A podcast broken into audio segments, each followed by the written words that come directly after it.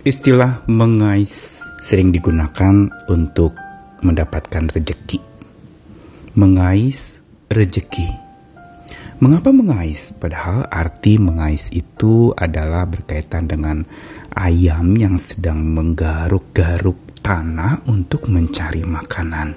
Namun istilah mengais ini ada kebenarannya. Di dalam kitab suci diingatkan bahwa manusia setelah jatuh dalam dosa mencari makanannya. Dia akan bersusah payah mencari rejeki dari tanah. Mengapa mencari rejeki dari tanah?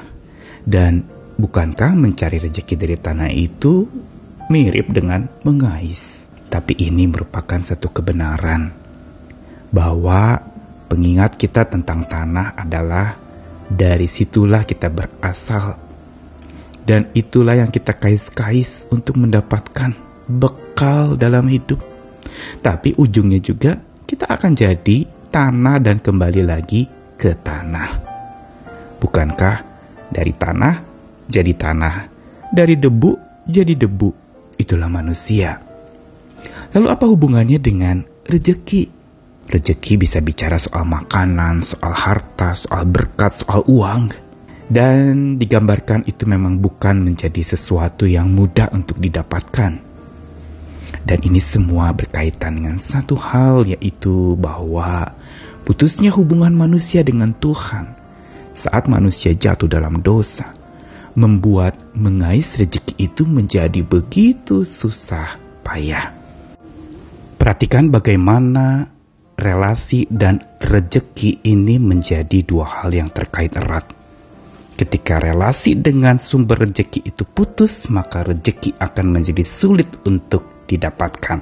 Kebanyakan orang saat dia mengais rejeki, dia sedang mengikis relasi.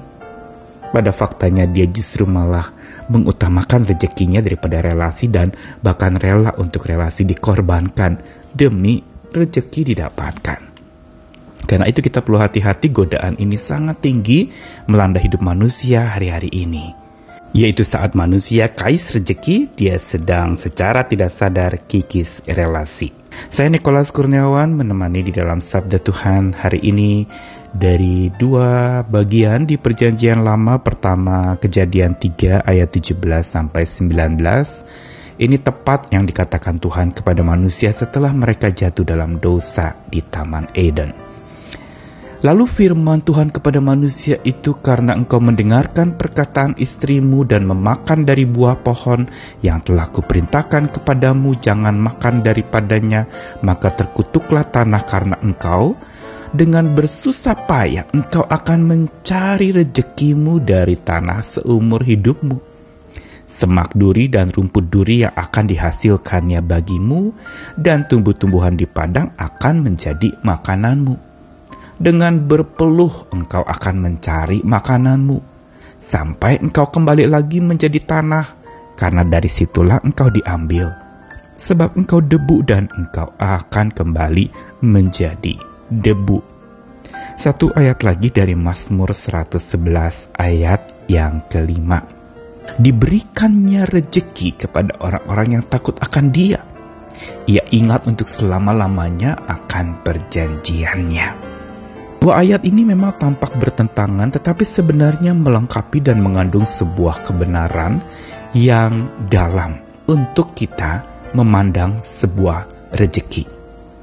Fakta yang pertama adalah bahwa dalam kejadian pasal 3 dikatakan bahwa karena pelanggaran manusia menentang Allah dan lalu berdosa kepada Allah, maka dikatakan terkutuklah tanah karena manusia. Dengan kata lain, terkutuk tanah ini bicara bahwa tanah yang Tuhan ciptakan itu menjadi tanah yang akan sulit untuk menghasilkan. Dan dikatakan bahwa dengan susah payah kita akan mengais rejeki dari tanah seumur hidup. Ada kata penting susah payah dan seumur hidup. Bahkan dikatakan bisa jadi sia-sia dan tidak ada hasilnya semak duri dan rumput duri yang akan dihasilkan tanah itu bagimu. Yang jelas semak duri dan rumput duri tidak bisa jadi makanan manusia. Begitu juga tumbuh-tumbuhan di padang akan menjadi makananmu. tumbuhan di padang begitu terbatas untuk jadi makanan. Kan dengan berpeluh engkau akan mencari makananmu sesungguhnya memang dengan susah payah, dengan berpeluh, dan bahkan kadangkala banyak kali akan sia-sia, kita tidak akan mendapatkan dan memperoleh rejeki itu. Ini merupakan satu fakta yang mengingatkan kita semua bahwa pada dasarnya mencari rejeki dari tanah itu tidak mudah. Mengapa isu tanah menjadi penting di dalam pesan ini? Semua mengingatkan betapa fananya kita tanpa Tuhan yang datang menyelamatkan kita tanpa dia tidak ada rezeki. Ini merupakan satu hal yang perlu kita garis bawahi di dalam kita berjuang untuk mendapatkan rezeki. Tentu saja semua orang membutuhkan makanan, uang, harta ketika kita sedang bergumul dengan masalah uang, bergumul dengan masalah rejeki, kita mungkin sedapat mungkin mengejar begitu rupa bahkan menghalalkan segala cara dan pada saat godaan terbesar kita adalah kita korbankan yang lainnya demi rejeki. Kita korbankan segala sesuatu demi kebutuhan kita terpenuhi. Kita bahkan mengabaikan relasi, keluarga, kehangatan, cinta kasih, iman kita, keyakinan kita, pengharapan kita, hubungan kita dengan Tuhan. Kita abaikan begitu rupa. Dengan kata lain seperti tema renungan kita hari ini, kais rejeki, kikis relasi. Itu yang terjadi bukan hari ini. Kita mengais-ngais rejeki, tapi kita sedang mengikis-ngikis habis relasi kita. Pertama relasi dengan Tuhan sang pemberi rejeki yang mutlak dan harusnya tetap kita bangun sekalipun kita sedang kekurangan rejeki.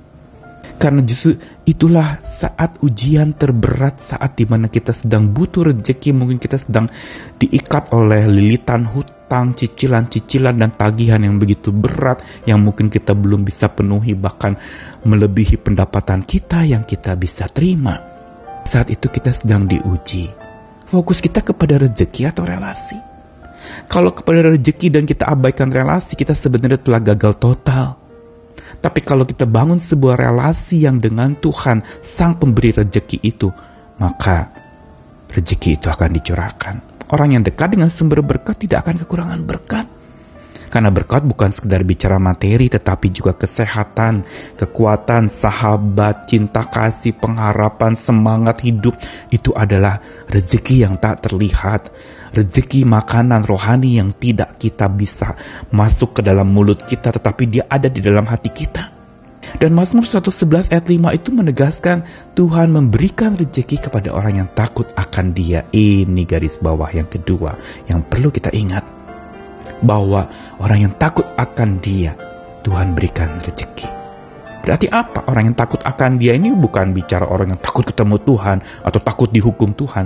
Tapi orang yang takut akan Tuhan dikatakan bahwa adalah orang yang dekat dengan Tuhan, yang menghormati Tuhan, yang jadikan Tuhan sebagai yang utama di dalam hidupnya dan dia sadar dia hidup di hadapan Tuhan senantiasa. Karenanya bangun relasi dengan sang pemberi rezeki karena tanpa kita membangun relasi dengan sang pemberi rejeki, tapi kita mengais-ngais rejeki itu dengan cara kita sendiri melupakan Tuhan sang sumber rejeki itu, kita sebenarnya sedang masuk ke masa kritis iman kita. Masa di mana sebenarnya iman kita sedang goncang dan kita tergoda untuk bahkan mungkin kita mengorbankan Tuhan kita demi kebutuhan kita. Kita korbankan sang sumber rejeki itu demi rejeki yang kita kejar sendiri dengan cara kita sendiri dan dengan hikmat kita sendiri. Dan bukan saja kita sedang masuk ke masa kritis iman, tapi kita sedang menciptakan krisis bagi diri kita sendiri. Karenanya mari di dalam kita menata rejeki kita, dalam kita menerima atau mencari rejeki kita, tetaplah utamakan mencari Tuhan terlebih dahulu sebelum segala sesuatunya engkau cari sehingga relasimu tidak terkikis tapi bertumbuh dan itu jadi kekuatanmu untuk bisa mengais rezeki dengan benar, dengan bijak, dan dengan hati yang takut akan Tuhan. Mari bangun relasi itu, tumbuhkan terus supaya kita tidak terjebak kepada masa kritis dan krisis untuk diri kita sendiri. Tuhan mengasihi kita sekalian, ayo berjuang lagi bersama dengan hubungan yang karib dengan Tuhan. Amin.